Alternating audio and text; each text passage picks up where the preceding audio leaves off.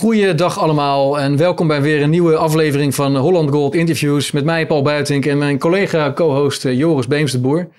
Uh, dank voor het uh, kijken van onze video's, dat stellen we zeer op prijs. En heb je nog niet geabonneerd, doe dat dan als je dit een leuk kanaal vindt. En als je het een leuke video vindt straks, vergeet hem ook niet te liken. We hebben de afgelopen tijd veel experts aan tafel gehad die een analyse maakten van het probleem. En er zijn genoeg problemen in deze samenleving, met name in het financiële systeem. Allemaal reuze interessant geweest, maar het is nu ook weer eens tijd voor echt een concrete oplossing. En daarom eh, ben ik heel blij dat we vandaag aan tafel hebben een van uh, de meest volhardende monetaire hervormers van Nederland, die al twintig jaar bezig is, Anthony Michels. Welkom. Welkom. Goedemiddag mannen. Heel leuk dat je er bent. Uh, jij hebt de Florijn bedacht. Dat is eigenlijk de eerste lokale, nationale munt in Nederland die complementair is aan de euro. Maar tegelijkertijd ook mogelijk in de toekomst, uh, als het aan jou ligt, een vervanger. Omdat het een heel, heel uniek systeem is met rentevrij, uh, of risico, met rentevrij krediet.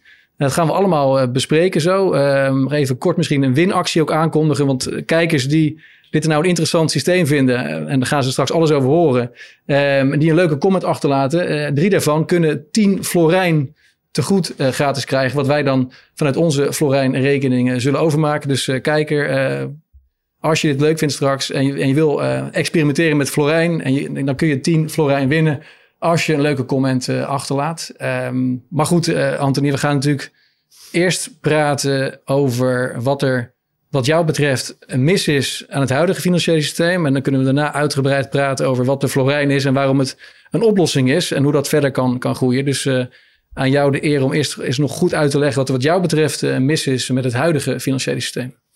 Ja, ik heb dus uh, inderdaad twee activiteiten. Ik heb, heb enerzijds mijn, de Florijn, dat is ook het belangrijkste hoor. Maar ik heb ook jarenlang heel veel geschreven over monetaire hervorming en, en de analyse van ja, wat is er eigenlijk mis met ons geld? En, want ja, je moet eerst het probleem begrijpen voordat je het op kan lossen. Zo simpel is het natuurlijk. En ik heb altijd gesteld dat de drie basale problemen van ons uh, financiële systeem zijn in de eerste plaats woeker, dus rente. Hè? Want woeker en rente, dat betekent hetzelfde. Dat is belangrijk uh, om te begrijpen. Ja, er, wordt wereldwijd, er staat wereldwijd nu 300.000 miljard dollar schuld open. En dat kost ergens tussen de 10 en de 15 biljoen per jaar aan rente. En dat wordt allemaal betaald door de onderste 90%, zeg maar de productieve sector van de economie, en de rijkste 10%. Ja, dat is dus een immense uh, rijkdomsoverdracht die er door het financiële systeem plaats heeft, structureel ieder jaar. En dat, uh, dat heeft gewoon gigantische consequenties. En uh, onder andere op het gebied van rijkdoms- en machtsconcentratie.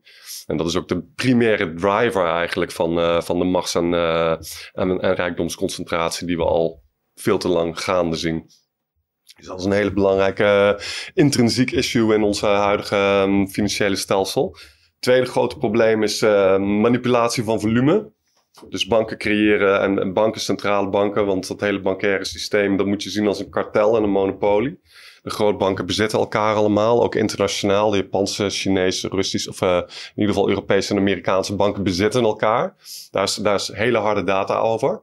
En, um, dus het is een kartel, en, um, een internationaal kartel. En uh, die inflateren en deflateren. Dus ze creëren eerst uh, inflaties door heel veel geld te drukken eh, of, of gewoon krediet in circulatie te brengen. En um, dat leidt dan tot economische groei, bubbels, um, een gevoel van optimisme. Daarna gaan ze de kredietkraan dichtdraaien. Met allerlei verhalen erbij natuurlijk, hè, want uh, daar, hoort een verhaal, daar horen dan verhalen bij. Maar wat ze gewoon doen in feite is de kredietkraan dichtdraaien. Dan ontstaan er deflaties. Dat heeft dan tot gevolg het leeglopen van bubbels, het dalen van assetprijzen, die dan voor kwartjes opgekocht kunnen worden door degene die in die markt goed bij kas zitten. Dus dat is een enorm uh, welvaartsherverdelingsmechanisme en ook heel erg fraudeleus, simpelweg. En het derde uh, grote probleem van ons geld is dat de kredietallocatie in handen van banken is. Dus alle grote, alle partijen in de economie, staten, uh, bedrijven, groot en klein, particulieren, die moeten allemaal naar de bank voor geld. En als je daarover nadenkt, wat een enorme machtspositie dat, dat, dat meebrengt voor banken. En wat een, wat een dramatische ondermijning van democratie dat is. Kijk, hoe, hoe kun je zeggen dat, uh, dat wij gaan stemmen voor een staat. En die staat die moet dan uh, met de billen bloot bij een bank als die poen wil, uh, poen wil hebben. Dat, dat, dat kan gewoon niet. En soevereiniteit en in het krijt staan bij een bank, dat, dat, dat, dat kan ook niet. Dus dat zijn allemaal hele ernstige zaken. En ehm, het financiële systeem zie ik als de drijvende kracht achter het globalisme. En ehm, de, de machtsconcentratie is nu zo totaal uit de hand gelopen dat we richting wereldregering tenderen. En die wereldregering die is gewoon voor en door bankiers. Zo simpel is het. En dan heb ik het niet over uh, de, de, mannen en vrouwen die bij de bank, uh, laten we zeggen, achter de kassa zitten. Dat, dat, dat, dat zijn niet de bankiers. De bankiers, dat zijn de mensen die de banken bezitten, zeg maar. Dus... Um, dat, dat zijn de drie grote problemen. Woeker, inflaties en deflaties en de krediet, kredietallocatie door banken. Ja, en even daarop inzoomen, bijvoorbeeld die, die derde. Uh, in Nederland hebben we natuurlijk een aantal banken die wel in handen zijn van de overheid. ABN AMRO ten dele, uh, Volksbank nog in handen. Kun je zeggen dan dat het probleem wat je schetst in Nederland minder speelt? Als je kijkt naar Rabo en ING, dat zijn gewoon volstrekt onafhankelijke banken. En ook ABN AMRO, oké goed, ze zijn natuurlijk met een bill, ze zijn failliet gegaan en met een bail-out uh, opgekocht door de staat. Maar binnenkort gaan ze weer geprivatiseerd worden. Tenminste, dat was altijd ooit het plan. En uh, uiteindelijk, kijk, uh, ook die banken, ook de, ook de ABN AMRO. Ja, oké, okay, goed, het geld gaat naar de aandeelhouders, zeg maar, de dat zijn wij. rente. Dat zijn, dat zijn, nou, dat is ja. de Staten Nederlanden, niet wij, want dat, is ook, dat zijn ook twee hele verschillende dingen. Maar... Um, maar goed, kijk, uh, publieke banken, dat zou al iets beter zijn. Maar ook publieke banken zouden nog steeds rente heffen, bijvoorbeeld. Dus, uh, maar uh, dit particuliere verhaal van bankieren, dat, uh, dat is ook een beetje end of life. Want deze hele schuldenbubbel is nu totaal uit de hand gelopen. Kan ook nooit meer terugbetaald worden. En dat gaat ook hele majeure consequenties hebben voor de solvabiliteit van, uh, van de commerciële banken in de komende jaren. En het inflatie-deflatie verhaal, je tweede punt. Um, Inderdaad uh, zien we door de tijd heen dat je, dat je uh, bubbels hebt, conjunctuur, cycli. Maar dat je ook wel vaker hoort van centrale banken. En ook in de praktijk ziet dat ze toch proberen te voorkomen dat er deflatie ontstaat. Uh, na de Lehman crash zijn natuurlijk allerlei opkoopprogramma's begonnen. Zijn de rentes verlaagd om die schuldenbubbel maar in, stand te houden. Dus in hoeverre zie jij die deflatie dan toch... Um, terugkomen. Als je gewoon puur kijkt naar de, naar de cijfers van de afgelopen decennia, zie je toch juist alleen maar uiteindelijk toenemende inflatie, steeds lage rente, lage rente, lage rente, maar niet zozeer die, die deflatoire uh, collapse. Af en toe een paar jaar misschien, zoals in Nederland zagen we de huizenprijs even zakken uh, tussen 2012 en, uh, en 15 of zo. Maar uiteindelijk heeft de centrale bankier toch iedere keer weer de neiging samen met het commerciële bankenapparaat om, om weer meer drugs eigenlijk in, in die arm te spuiten en meer inflatie te creëren. Wanneer zie je die deflatie dan? Zie je dat de komende tijd? Of? Over de laatste decennia kun je dat beweren wat je zegt. Hè? Maar kijk, bankieren moet je over de lange termijn zien. En uh, laten we zeggen, woeker en bankieren is zo'n beetje eind, eind middeleeuwen teruggekomen in de Europese economie. En wat, uh, die hebben altijd met goudstandaarden gewerkt. Het eerste wat de Bank of England deed uh, toen ze opgericht werden in 1694, was het, in, het oprichten van een goudstandaard. En ehm, daarvoor werd de Engelse economie gefinancierd met tally sticks. Dat waren gewoon houten stokken. Met, met een bepaalde mechaniek natuurlijk erbij. Maar er werden gewoon met houten stokken werden, ehm, werd geld gecreëerd. En uh, daarmee zijn ook de aandelen van de Bank of England in de tijd betaald. Maar het eerste wat de Bank of England toen deed, was dat fiat geld, dus een soort van fiat geld uit circulatie halen. En daarna uh, een goudstandaard beginnen. En dat, dat heeft geleid tot, tot langjarige, eeuwenlange deflatie in Europa. En dit hele fiat systeem, wat dus in 1971 is begonnen met het sluiten van de gold window door Nixon. Dat is een gigantische césuur met, uh, met bankieren altijd geweest. Want bankieren is altijd, heeft altijd gedraaid om geld krap houden. En nu wat ze nu hebben gedaan, over de laatste 50 jaar, dat ze dus inderdaad uh, een eindeloze schuldgroei van 8% per jaar, want dat is ongeveer gemiddeld wat de schuldgroei is geweest de laatste 50 jaar. Uh, hebben ze een enorme inflatie gecreëerd, want dat is in feite een inflatie, een 50 jaar lange inflatie. Maar dat is dus ook een megabubbel geworden nu. 300.000 miljard dollar staat er nu wereldwijd uit. Dus dat is een 3 met 14 nullen erachter. Maar veel schuld is ook aan elkaar. Hè? Dus je, je, de Nederlandse overheid heeft ook uh, schuld uh, aan haar burgers. En, en dat, dat kun je ook tegen elkaar wegstrepen. Sommige dingen kun je tegen elkaar wegstrepen. Maar het is een enorme bubbel en een, uh, en een totaal uit de hand gelopen bubbel. En, en ze proberen dat nu steeds, ze proberen dat inderdaad gaande te houden. Maar we lopen nu tegen een keiharde grens aan. Want als je dus ziet dat ons geld moet met 8% per jaar groeien. Want anders beginnen de deflationaire krachten de ja. overhand te krijgen. Als je 8% van 300.000 miljard uh, uh, neemt, 300.000 ja. miljard.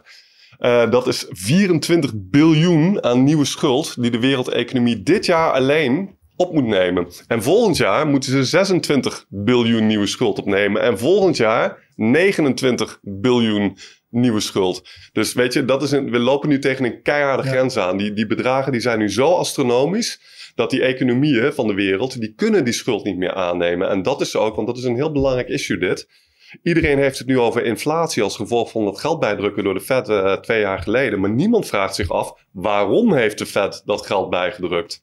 En waarom ze dat deden was simpelweg omdat de, omdat de wereldeconomie gewoon niet meer in staat is om zulke enorme nieuwe bedragen van schuld op te nemen. En um, dat, dat heeft de Fed geprobeerd te corrigeren met, uh, met dat bijdrukken toen, zogenaamd. Hè? Want het zijn allemaal enorme machinaties. Uh, dat heeft nu geleid tot stijgende prijzen in zowel de financiële economie als in de reële economie. En dat betekent dat er een grens is nu aan quantitative easing. En dat ze eigenlijk niet meer geld kunnen bijdrukken.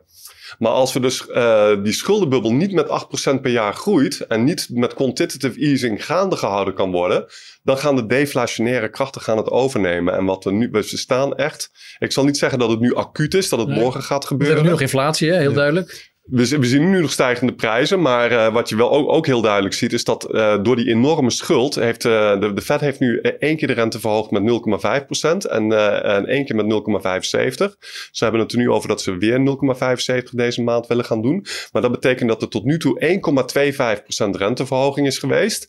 En je ziet dat er vanaf begin dit jaar alles rookt. Ja, het, piept, het piept en kraakt. En het kan, een, kan een kleine renteverhoging niet eens aan. Laat staan in Europa. We hebben natuurlijk nog eens de... Hier kunnen ze de rente niet eens verhogen. Want dan is het na de lunch uh, is, is, is, Italië dan al failliet, weet je wel. Dus, um... Ze hebben wel lange lunch in Italië. Zodat iets meer tijd misschien. En, uh, maar in ieder geval in Amerika zit er nog iets van vet op de botten. En dan kunnen ze de rente nog een beetje verhogen. Maar 1,25 procent. 20% van de beurs af. Slechts de eerste zes maanden van het jaar ooit. Uh, crypto is helemaal gedeflateerd. 72 van de 100 uh, grootste altcoins zijn 90% van de waarde kwijt.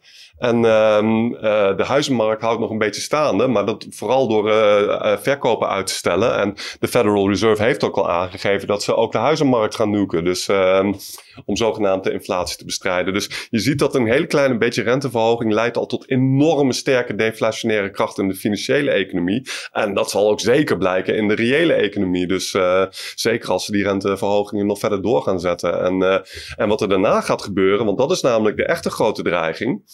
Als, dus, als die dus die deflationaire krachten niet meer gestopt kunnen worden, dan ga je defaults krijgen. En wat jij in Sri Lanka eigenlijk al ziet.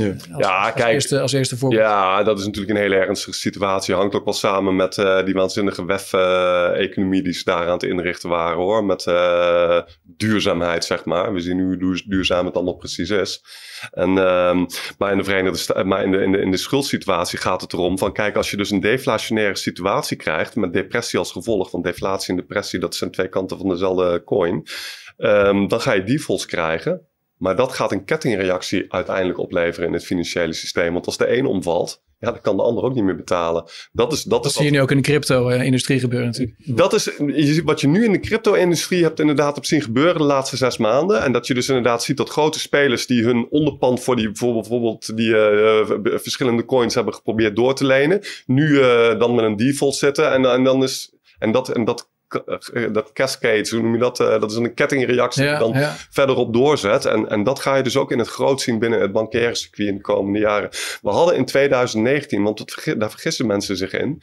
Maar um, er is een mega bail-out geweest begin 20 uh, in het weekend dat wij opgesloten werden, om heel precies te zijn. En er is later bekend geworden welke banken die bail-outs kregen. Ging om 4 biljoen toen. En het betrof alle grootbanken. Dus Goldman Sachs, Citibank, um, ook hier in Europa, Société Générale, Deutsche Bank. Ze waren allemaal nat. Ja, die tweede repo, uh, repo crisis. Precies, ja. precies. En dit is dan toch de reden dat je, dat je Florijn bent begonnen? Ja, kijk, weet je... is de Florijn? Ja, precies. Want kijk, dit, dit is natuurlijk een enorm verhaal. Hè? En, uh, en ook niet iets waar je, laten we zeggen, op een persoonlijk niveau echt iets aan kan doen. Hè? Want dit, dit is de wereldmacht, zeg maar, waar we het nu over hebben. En de mechan uh, mechanismes daarvan. En waar we ook mee te maken hebben. Want het is ook, de schuldsituatie is gewoon geopolitiek nu. En, uh, maar goed, kijk, ehm, als je daar iets aan wil gaan doen, ja, dan moet je dus, ja, dan moet je klein beginnen, zeg maar. Ja. Hè? En, En, en moet je dus ook een heldere analyse hebben van wat de problematiek precies is. Hè? Dus ehm, daarom is het belangrijk om, uh, om, om dat inderdaad eerst helder te hebben. En, maar inderdaad, ik, ik word gewoon gedreven door, uh, door de problematiek van het financiële systeem. En ook de dreiging die er over het Westen heen hangt met die afschuwelijke schuldenbubbel. Want dat gaat, dat gaat de komende jaren alles bepalen. En, um, en ook vanwege de enorme kans. Want laten we zeggen, kijk, als je, als je laten we zeggen echt goed bij kas zit en bij de 1% of nog meer hoort. Want uiteindelijk als je gaat kijken, dan zie je dat ongeveer de helft van alle woeker- en kapitaalkosten die komen terecht bij de echte allerrijkste. Dus de 0,0001 rijkste uh, mensen, zeg maar. Maar het systeem is heel slecht voor werkende mensen en ondernemers. Die, die hebben last van dit systeem. En als je geld met geld kan verdienen, als je zoveel geld hebt dat je daarvan kan leven, dan heb je voordeel van dit systeem. Maar als je productief bent, dan heb je een nadeel. En uh, dat is de grote meerderheid van de mensheid. De overgrote meerderheid, de 90 tot 99 procent zeg ik altijd. En um, dat is voor, voor, voor, voor, voor die mensen is, is beter geld dus een enorme kans. Dus uh, we kunnen het vanuit de problematiek benaderen. Maar wie wil er, wat zou er dan, weet je wel, ik, bijvoorbeeld ik, ik huur een huis. Ja, dat kost mij gewoon 10k per jaar. Dat is een hele nageestige situatie. Maar wij kunnen dat allemaal rentevrij financieren. Iedereen kan gewoon een rentevrije hypotheek krijgen. Dus uh, dat, dat is wat we makkelijk kunnen organiseren met z'n allen. En uh, daar moeten we ons van bewust worden. En, uh, maar als we ons daarvan bewust worden en als we dus die kans gaan zien met elkaar, dan, ja, dan kunnen we dat doen met, met z'n allen. Dan kunnen we dat organiseren. Maar laten we dan hebben over de kansen die de Florijn biedt. Wat, wat is er uniek aan de Florijn? Ja, kijk, de Florijn is. Uh, wat niet uniek is aan de Florijn is dat het een complementaire munt is. En, de en Florijn, in? Uh, een complementaire munt is dus een munt die naast de dominante bankiersmunten uh, circuleert, zeg maar. Dus naast de euro in ons geval. En dan noemen ze dan complementair geld of lokaal geld. Ik noem het zelf rentevrij geld. Want dat is voor mij de echte essentie. Maar het zit in die hoek. En uh, uh, samen met een heleboel collega's in Nederland en, en, en, in Europa borduren wij voort op het werk van, van, van twee leidende denkers eigenlijk. Die allebei inmiddels ook overleden zijn de laatste paar jaar. Maar dat zijn Margaret Kennedy en Bernard Littard mensen die het werk van die mensen kennen, die, die weten waar, waar we met z'n allen mee bezig zijn. Ik heb zelf Bernard ooit een keer mogen interviewen. Dat kun je terugvinden op mijn eigen kanaal Reinvent cool. Money. Wij hebben toen ook acht jaar geleden nog een keer gesproken. Maar... Ja, was dat in die fase? Ja, ja, ja, ja, ja, ja. ik heb hem ook ontmoet hoor. Vlak uh, een aantal jaren voordat hij overleed. Hij is helaas een paar jaar geleden overleden. Maar uh, ja, een hele inspirerende werk heeft hij gewoon geleverd. En toen ik zijn boeken las, ja, dat was voor mij een enorme eye-opener. En ik wist toen meteen van hier ga ik mee aan de gang. Dit gaat hem worden. En... Uh, maar ik heb toen ook uh, heel diep onder, onderzoek gedaan naar van welke complementaire munten bestaan er allemaal. En uh, uh, wat zijn hun voor- en nadelen? Want mijn, mijn grote vraag toen ik in deze business begon was van als complementair, als rentevrij geld zo goed is, waarom is het er dan niet? En uh, waarom is het niet dominant? En uh, daar, daar zijn verschillende antwoorden op. Onbewustheid bij de massa, het onder de tapijt houden door het, door het bankierscircuit, maar ook uh, nog onvoldoende uitontwikkelde architecturen. Want je geldsysteem moet er gewoon een bepaalde architectuur hebben. Je moet nadenken over van wat moet ons geld kunnen. En uh, wat ons geld moet kunnen is dat het inwisselbaar moet zijn, rentevrij krediet moet bieden, stabiel, stabiele prijzen moet kunnen bieden, um, gemakkelijke betalingsmechanismes heeft, dus contant en overmaken en tegenwoordig met de smartphone en webshops, interfaces en noem het allemaal maar op. Die, die dingen moeten allemaal geregeld zijn. En, en dat zijn de zaken waar je aan moet denken. En als je nu gaat kijken naar de complementaire munten die er zijn, dan, dan in mijn analyse toen de tijd viel heel nadrukkelijk op dat je hebt munten die zijn euro en wisselbaar, of je hebt munten die rentevrij krediet kunnen bieden. Maar dat was altijd een, een, een ding dat ze niet allebei konden. Ja, zoals de, de Noppes in Amsterdam is, is bijvoorbeeld puur rentevrij, een puntensysteem. Maar er is geen, geen wisselbaarheid met de euro voor een, voor een gegarandeerd bedrag. Dat is dus, laten we zeggen, met al die LED-systemen zo. Ja. Dat is ook met commerciële barters zo. En um, andere munten, bijvoorbeeld de Bristol Pound of uh, verschillende regio-eenheden in Duitsland. Die zijn dan euro inwisselbaar maar kunnen aan de andere kant geen rentevrij krediet bieden. Dat zijn stablecoins eigenlijk. Dat zijn, die zijn heel erg vergelijkbaar met stablecoins. In principe is het hetzelfde ja. idee. Alleen niet op een blockchain, maar... Precies, ja. precies. En, uh, en, en dat is dus, laten we zeggen, waar ik tegenaan liep in mijn analyse. En um, toen realiseerde ik me dus van dat is dus de heilige graal. Je moet een munt hebben die rentevrij kan, uh, krediet kan bieden, die ook euro wisselbaar is. En dat is wat de florijn is. En daarom is de florijn dus ook een enorme stap voorwaarts in complementaire currencies. En, uh, en een enorme doorbraak. En, en dat is ook de reden waarom we zo, al zo lang jaren heel fanatiek zijn over dit ding. Want we weten, als dit gaat draaien, dan maken we een enorme stap vooruit met z'n allen. Ja, want je hebt 3000 eh, deelnemers nu. En de reden waarom, waarom we je ook gevraagd Bijna. hebben is om bijna Gaan die ro- kant op. rond de 3000, omdat wij toch best wel veel relaties, eh, bekenden hebben die gebruik maken van de Florijn. En wij kennen elkaar natuurlijk al een tijd. Nou, dat is eigenlijk wel heel erg eh, gaaf als, als Anthony een keer zijn verhaal kan vertellen dan eh, hier bij ons. Dus dat is leuk om, om te zien. Want kun je iets, iets meer vertellen over hoe het dan in de praktijk werkt voor een, voor een bedrijf, eh, vaak een MKB'er, maar ook voor een, voor, gewoon voor een particulier? Ja, ja, ja, ja. Kijk, ehm, kijk, betalen is betalen. Maar je moet eerst een rekening openen. Ja, dus je moet, een, eh, je moet een rekening openen, net als je een bankrekening opent, bij wijze van spreken. Wij hebben niets met banken te maken. Laat dat helder zijn. Je mag jezelf alleen een bank noemen als je een bankvergunning hebt. Dat ambiëren wij niet en dat hebben we niet. En, ehm, maar betalen is betalen. Dus je moet een rekening openen. Dat kun je heel gemakkelijk doen. Binnen twee minuten als particulier, binnen vijf minuten als bedrijf. Als je dan eh, door de captcha heen bent, want dat is altijd de grote uitdaging, is, eh, blijkt in de praktijk, dan, dan is je rekening ook meteen beschikbaar. Kun je er meteen mee aan de gang, kun je meteen een paar florijntjes aankopen. Eén florijn is in de transactie 1 euro waard. Dat is, daar komen ook wel eens vragen over, weet je wel. Dan zit je weer vast aan die euro en dergelijke. Maar het punt is heel simpel. Iedereen weet wat een euro waard is. Iedereen denkt een euro. Alle prijzen zijn een euro. Dus als je daarmee gaat lopen rommelen, dan, eh, dan creëer je een enorme praktische issue. Zowel in de administratie als in ehm eh risicovaluta, eh, valutarisico's bedoel ik. En eh, dat soort zaken. Dus één florijn is 1 euro. En ehm dat maakt het in de, de, in de administratie ook heel erg gemakkelijk. En iedereen begrijpt dan ook wat een florijn waard is. En dan kun je een florijn kopen voor 95 cent. En dat doe je gewoon online als je dus die rekening hebt. Als je die rekening eenmaal hebt geopend, dan kun je inloggen op onze applicatie. Dan zie je kopen staan. Dat is florijn kopen.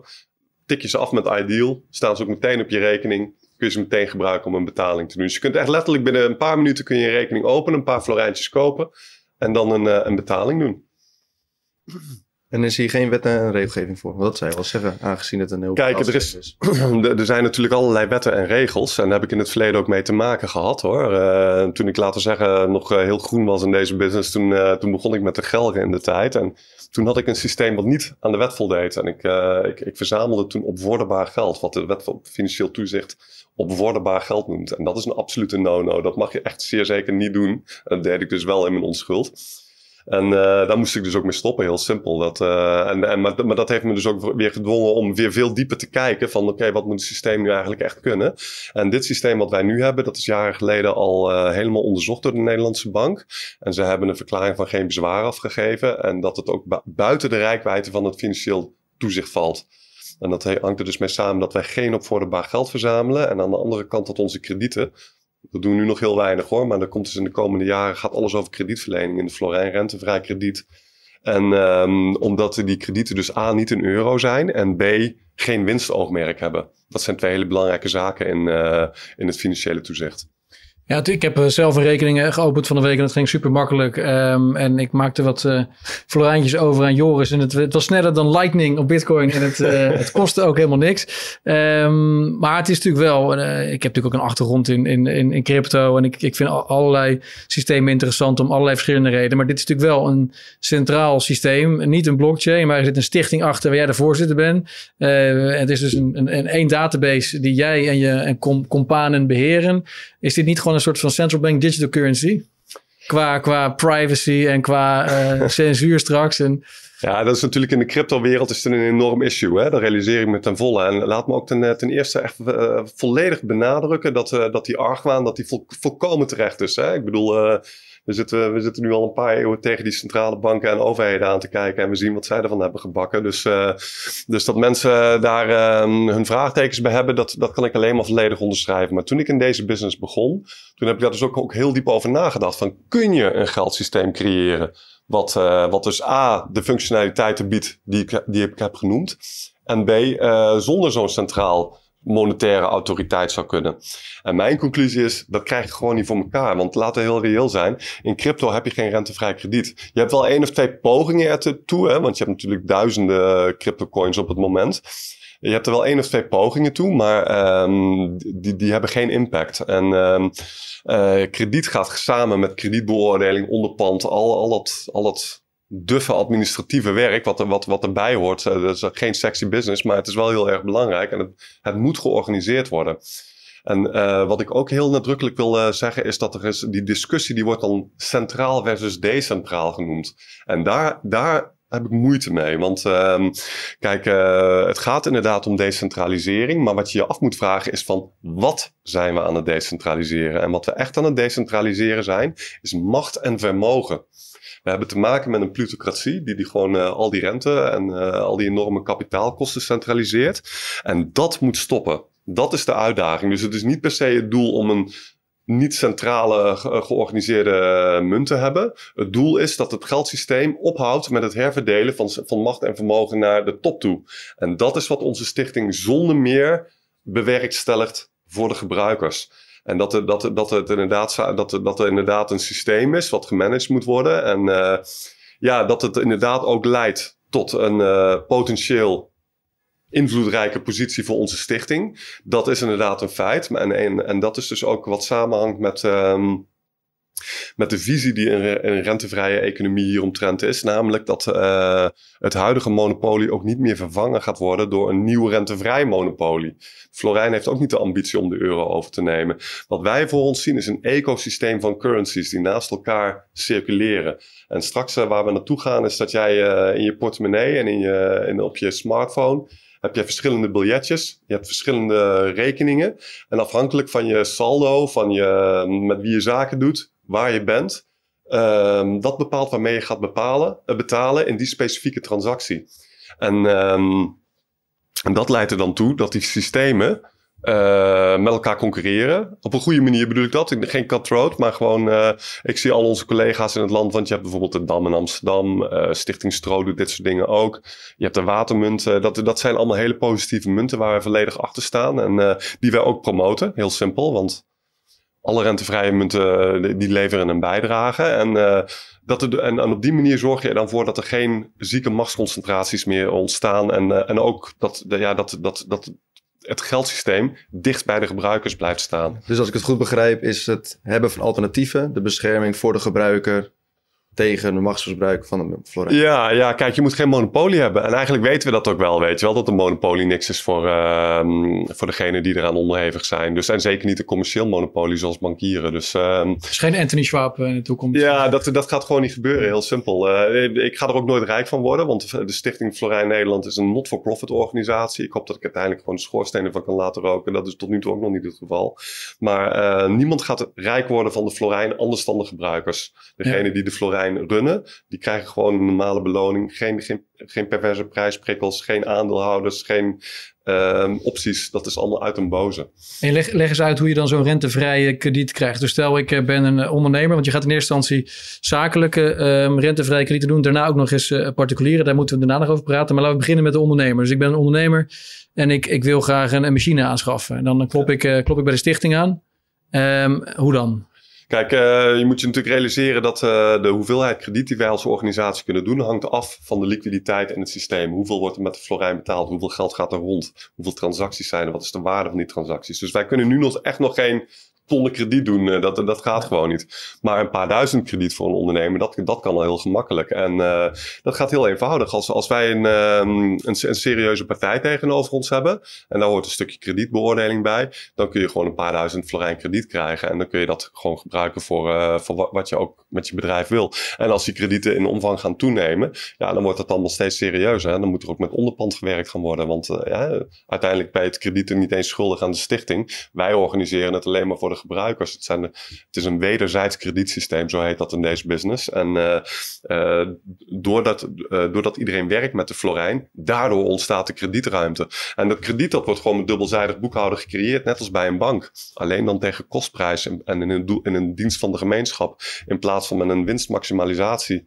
Um, doelstelling zoals bij de bank. Dus stel een ondernemer leent uh, 2000 florijn om bijvoorbeeld een machine aan te schaffen dan, dan gaat hij naar, naar min 2000. Ja, krijgt hij gewoon een, uh, op zijn rekening krijgt hij de mogelijkheid om naar min 2000 te gaan. Ja.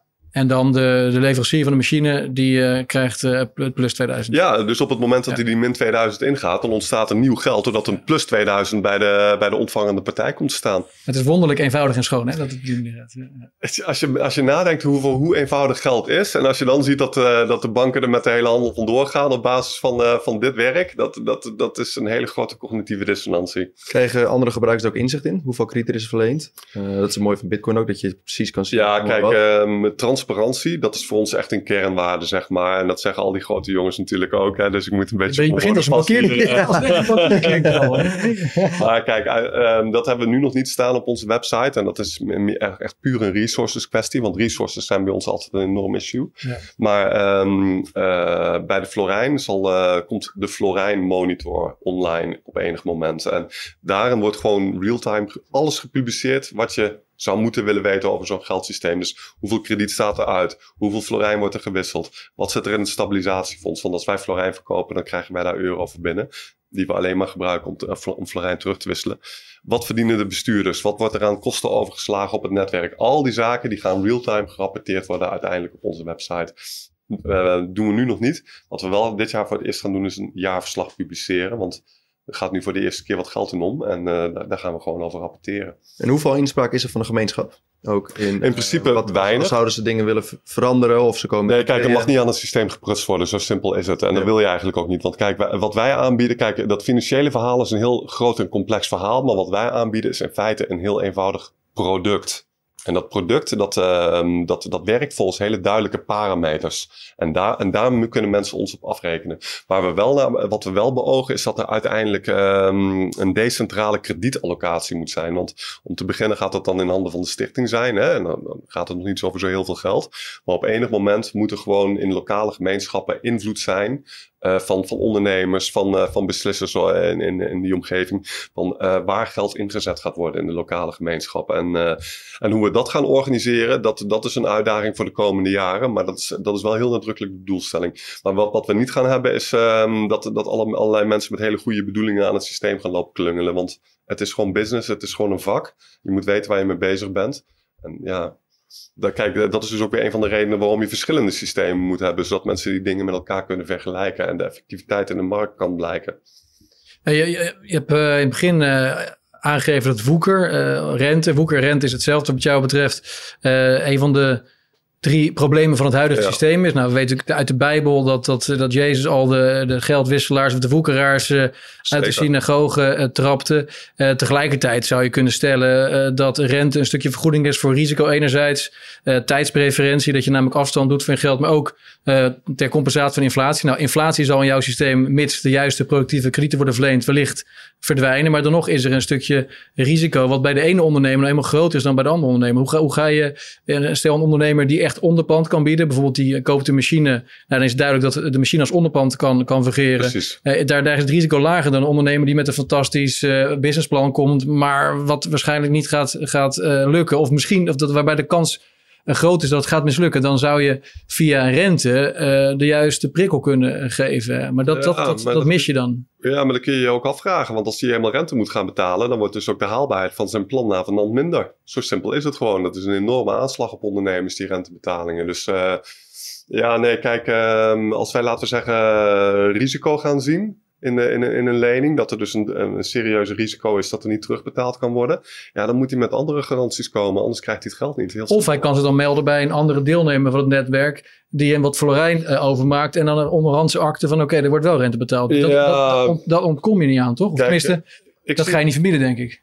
Kijk, ik ben er niet op uit om wat dan ook te verbieden. Kijk, ja. um, uh, mijn visie is heel simpel zo. Boeken los je niet zozeer op met een renteverbod. Je lost het op de 0% uh, krediet aan te bieden. Als je, als je kan kiezen tussen 5% bij een bank en 0% bij een rentevrij kredietinstelling dan denk ik dat de meeste mensen die uh, wel de juiste keuze weten te maken. En wat ik zie is dat ongeveer 90 tot 95 procent van, uh, van krediet in de samenleving, dat is gewoon standaard. Hypotheken bijvoorbeeld, ja. uh, normale bedrijfskredieten. Dat, dat, daar, daar is eigenlijk niks ingewikkelds aan. Er is ook geen wezenlijk ehm, risico omdat er altijd een, een onderpand is. En, um, en dat is wat je rentevrij kan financieren. En wat ik in, voor de toekomst zie, voor die, voor die 10 tot 5 procent, zeg maar 5 tot 10 procent van um, kredietverlening waar je te maken hebt met hoge potentiële benefits, maar ook hoge potentiële afbreukrisico. Want die twee dingen die, die, die, die, die, die gaan vaak samen en, en daar, daar heb je ook gewoon mee te maken. Die, die 5 tot 10 procent van de investeringen die daarmee gepaard gaan, dat zou je bijvoorbeeld uh, op kunnen lossen met uh, risicodelend kapitaal. Dus bijvoorbeeld, uh, dat, dat is ook uh, waar Islamitisch Bank hier op is gebaseerd. Daar ben ik geen fan van, want het moet echt rentevrij zijn en de kapitaalkosten moeten veel lager. Maar voor die, uh, voor die type investering kun je het op die manier doen. Dus dan heb je bijvoorbeeld, eh, dat noemen ze in het Engels een brokerage. Dus dan, uh, dan kun je gewoon risicodragend kapitaal inleggen. En als het dan goed gaat, deel je in de winst. Maar als, je het, uh, als het niet goed gaat, dan ben je het geld ook kwijt. Ja, oké. Maar het netwerk, de stichting, zal dan dat soort... Uh, wij pakken gewoon eerst participaties gaan doen in bepaalde bedrijven. Wij pakken gewoon eerst eventjes die 90% van de markt die gewoon rentevrij kan. En uh, wat er daarna nog overblijft, dat zien we dan, dat zien we dan wel weer verder. Ja, en, en uh, particulieren straks, ik, eh, stel uh, ik wil toch die, die, die drie Ferraris aanschaffen en ik meld me voor een miljoen florijn.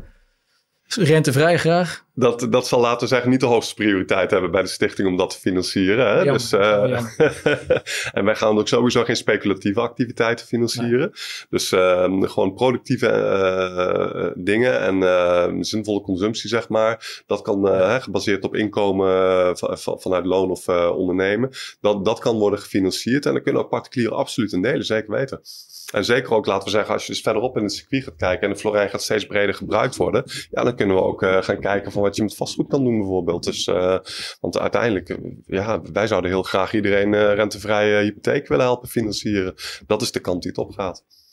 Als we echt slagen, hè? want het, het, het, is ook duidelijk dat er nog een hoop water onder de brug gaat voordat, voordat dat zover is. Maar ja, nee, dat zijn absoluut wel degelijk de ambities.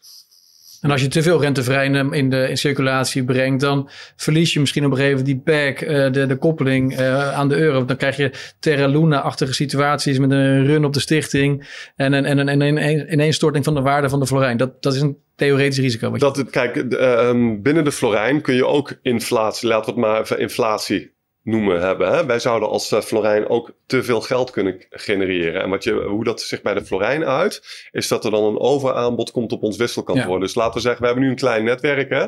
En ik, uh, ja, wij gaan zaken doen en ik, en, ik, en ik neem een krediet van een miljoen en ik ga dat bij jou uitgeven. Het enige wat jij kan doen is het op het wisselkantoor zetten. Dus dan staat er opeens een, een, miljoen florijn bij ons op het wisselkantoor. Die kan gewoon nergens naartoe. Dus dan moet die koers opeens drastisch gaan dalen. Ja, ja dat zou rampzalig zijn, maar dat is puur mismanagement. Ja. En uh, wat uh, uh, wij kunnen dus, als wij gaan zien dat er overaanbod komt op, de, op het wisselkantoor, kunnen wij in maanden tijd een drastische hoeveelheid krediet weer uit de markt halen. Dus wij kunnen dat volume heel nauwkeurig managen. En wat wij simpelweg doen is zoveel mogelijk geld genereren als uh, gepaard kan gaan met een stabiele um, exitprijs voor de florijn uh, op het wisselkantoor. En als wij daarin te ver gaan en we creëren te veel krediet, dan draaien we die kredietkraan dicht. En dat is een sluitend systeem. Dat is, dat, is gewoon, dat is gewoon natuurkunde. Dat is gewoon een, mechanisme. Dus daar kunnen wij gewoon keihard op sturen. Ja. Nu is de Florijn voornamelijk digitaal. Zijn er ook ambities om het ja, nee, zeker. Zeker, zeker. Ja, dat is goed dat we het daar moeten we het natuurlijk ook even over ja, hebben. past ook heel goed bij wat, uh, wat veel van onze relaties uh, graag zien. Ja, is belangrijk. Ja, zeker. We zien natuurlijk dat er een oorlog tegen cash is. En uh, in het verleden met de, met de voorloper van de Florijn, want ik heb een lange ontwikkelingsweg in deze uh, business gekend, hadden we de gelden en daar hadden we ook gewoon papiergeld bij. Maar toen we de Florijn gingen ontwikkelen, besloten we om eerst het systeem, het concept neer te zetten. Een uh, proof of concept bij wijze van spreken. En um, uh, wilden we eerst een basisnetwerk opbouwen voordat we iets met papiergeld gingen doen. En wij wisten ook altijd van als er een crisis komt, dan komen wij aan de beurt. Dus, dat, dus, dat, dat, dus die groei die begon, laten we zeggen, begin vorig jaar. Toen begonnen wij opeens uh, stevig te groeien. En, um, maar toen werd dus ook iedereen wakker voor die smartphones. Ja, ik wist natuurlijk al lang dat dat een CIA-dataminingsoperatie was. Maar opeens realiseerde iedereen zich dat. En uh, begonnen ze tegen ons te zeggen: ja, ja, maar dat ding is digitaal en er moet papiergeld bij. En, uh, maar dat is dus ons ook volstrekt helder. En dat is altijd onze ambitie geweest. En uh, in september wordt nu op dit moment wordt het papiergeld ontwikkeld. Ik ga volgende week ga ik weer even naar het ontwerpbureau toe om samen met mijn collega het uit te zoeken wat we daarvoor gaan gebruiken. En in september hopen we dat te kunnen introduceren aan het publiek. Dus daar zien we ook enorm naar vooruit. Wordt ook hartstikke mooi. Het zijn hele leuke jongens die dat, uh, hele goede ontwerpers die dat voor ons uh, aan het ontwerpen zijn nu. En uh, gaat heel mooi worden. Ik kan me voorstellen dat er best wel wat partijen zijn die dan ook uh, voor niks uh, samenwerken met jullie om dit soort dingen te doen, omdat ze het initiatief een warm hart toedragen. Of valt het nou ja, mensen zijn, staan inderdaad sympathiek tegenover de Florijn. Zeker ook nu, uh, want de relevantie ervan wordt opeens veel duidelijker aan mensen. Dat, dat, dat heb ik overigens in de nasleep van 2008 ook gemerkt. Toen, toen was er een tijdje lang heel veel sympathie voor dit, dit soort dingen. Maar na, na 2012, 13, 14 begon dat echt weer serieus weg te hebben. Nu is dat weer helemaal terug. Maar ja, uiteindelijk, kijk, iedereen moet schoorsteen laten roken. Dat is, We zitten hier in het kapitalisme en uh, ja, zo werkt dat. En uh, wat voor coupures krijgen we dan? Uh, 1, 2, 15, 20 en 50. 50. En met jouw hoofd op die van 50? Ja, vast ja. wat komt er op die biljetten te staan dan? Um, de, een beetje een verrassing natuurlijk ook, maar uh, het gaat om ambachten. Dat is, uh, dat is wat we uitdrukken op, die, uh, op de Florijn. Dus, ah, mooi. Ja, ja dus echt gewoon de werkende mensen, de mensen die alles draaiende ja. houden, die gaan zichtbaar worden op die biljetten. Ja. Want jij bent natuurlijk de gezicht van de stichting ook. Ja, kijk, hoe, Whatever. Kijk, wat ik juist heel mooi vind is... Kijk, natuurlijk ben ik de initiator. En, uh, maar wat ik heel mooi vind is dat de Florijn steeds breder gedragen wordt. En uh, ik, heb, ik heb al jaren heb ik, uh, twee uh, ja, fantastische collega-bestuurders. Die, zitten, die zijn er van het begin af aan bij. Barry Anders en Marco Jansen. Die, die, die ook heel erg gedreven worden door de missie. En uh, uh, daarnaast hebben we te maken met programmeurs, uh, mensen die werven voor de Florijn in lokale economie. Hè. Een lokale gemeenschap in Amsterdam is dat met name heel veel, maar ook in andere plekken in Nederland, Amersfoort, elders. Dus dat zijn de mensen die de Florijn dragen. En dit is helemaal geen one-man show. En het gaat ook helemaal niet om mij. Het gaat echt puur om de Florijn. Dus ehm, laat dat helder zijn. Ja, ja want je, bent natuurlijk wel zelf een enorme uitgesproken persoonlijkheid uh, op Twitter. Uh, als het gaat om vaccinaties of Oekraïne of wokeism. Um, heb je soms uh, de angst dat dat misschien bepaalde mensen die potentieel wel de Florijn interessant vinden, dat die daar een beetje afgeschrikt door zijn? Of maakt dat je niet uit? Of, of zie je dat, dat risico niet zo? Ja. Ja, kijk, Nederland is een klein landje met uh, heel veel lange tenen. En ja, ik ben nu helemaal een beetje een soort van olifant in de porseleinskast. Dus ja, daar, daar kan ik ook niks aan doen, weet je wel. Als mensen beter geld willen hebben, dan uh, dat is wat ik ze kan bieden. En dat ik verder overal een mening over heb, ja, ja. sorry, weet Moet je wel. ja, ja, ja, ik word ook niet blij van die meningen van andere mensen. Dus uh, nee. dat is gewoon volwassenheid, dat je, dat je daar een beetje... Um, leven en laten leven. En, en, en, om heel eerlijk te zijn, kijk, ik, ik, ik, ik erg me al heel lang groen en geel aan heel veel zaken in het Westen. En we zitten in een hele erge neergaande spiraal in het Westen. En ik heb altijd geweten dat het uiteindelijk op een, uh, op een crisis aan zou komen. Ja. En uh, ik heb altijd het oog dus ook op ja, op, op het oneindige gehouden, zeg maar. En, uh, en altijd ingezet op de waarheid. Want, ik, want kijk, ik, ik zeg niks om. Natuurlijk vind ik het ook wel eens leuk om mensen uit hun comfortzone te krijgen en daarmee een beetje te trollen. Maar ik word puur gedreven door een verlangen, verlangen om gewoon de waarheid te dienen en de waarheid te spreken. En dat is wat ik doe. En dat een heleboel kleine zieltjes daar niet zo goed tegen kunnen, dat laat ik even in het midden. Ja. Nou we, je bent super. Uh, ja, gepassioneerd al die jaren. En ik volg je natuurlijk al een tijdje. Dus ik, heel leuk dat je hier verhaal willen vertellen. Is er nog iets wat jij... Uh, maar waar kunnen mensen uh, Florijn vinden? Belangrijk eventjes. www.betalenmetflorijn.nl ja. En um, Florijn is gewoon een heel laagdrempelig en uh, positief proces. Ja. En de grote uitdaging van monetaire hervorming is... Kijk, preppen kun je zelf. Ja. En uh, dat moet je ook vooral doen. Laat daar geen twijfel over bestaan. Want uh, het gaat alleen nog maar een stuk uh, ongezelliger worden in de komende jaren. hoe kijk je naar goud en zilver bijvoorbeeld? Ja, dat is, ook, dat is inderdaad ook een goed punt. Kijk, um, een, een van de basisdingen in mijn werk is altijd geweest... waarschuwen voor de komende goudstandaard. En dus als goud als betaalmiddel, dat, dat is echt bankiersgeld. Maar, maar um, er is ook simpelweg het verlangen om te sparen. En mensen hebben spaargeld... Ja, dan moet je niet op een bank hebben staan. Kun je echt gewoon beter uh, bij uh, Holland Gold eventjes wat, uh, wat, wat muntjes aanschaffen. Ja, de, kijk, de kijkers zeggen dat wij jou daar toe hebben gevraagd. Dat is helemaal is niet het geval. Maar dat, want dat is namelijk wat ik al jaren mensen aanbeveel. Ja. En ehm, kijk, maar je moet dus heel goed realiseren. Er zijn twee functionaliteiten. Sparen en betalen. En sparen, dat doe je met goud en zilver. Betalen doe je met florijn. Want goud en zilver zijn als betaalmiddel zwaar deflationair. Maar, eh, en dat kun je veel beter met, eh, met Florijn doen. Maar eh, als jij waarde wilt transporteren naar de toekomst, koop een paar muntjes. Ja, ja helder. Ja. Eh, dus betalen met. Ja. Eh, en dan realcurrencies.wordpress.com voor je eigen eh, artikelen en, en ehm, eh, analyses. Jij nog... eh, Ik heb verder gevraagd. Nou, top. Dan wil ik de kijker eh, bedanken. En eh, als je wil nou aanspraak wil maken op die eh, Team Florijn, eh, laat even een leuk eh, commentaar achter. Vergeet ook niet te abonneren, te liken. En dan zien we elkaar heel snel weer bij een volgende video. Anthony. Super. Dankjewel. Hartstikke goed, man.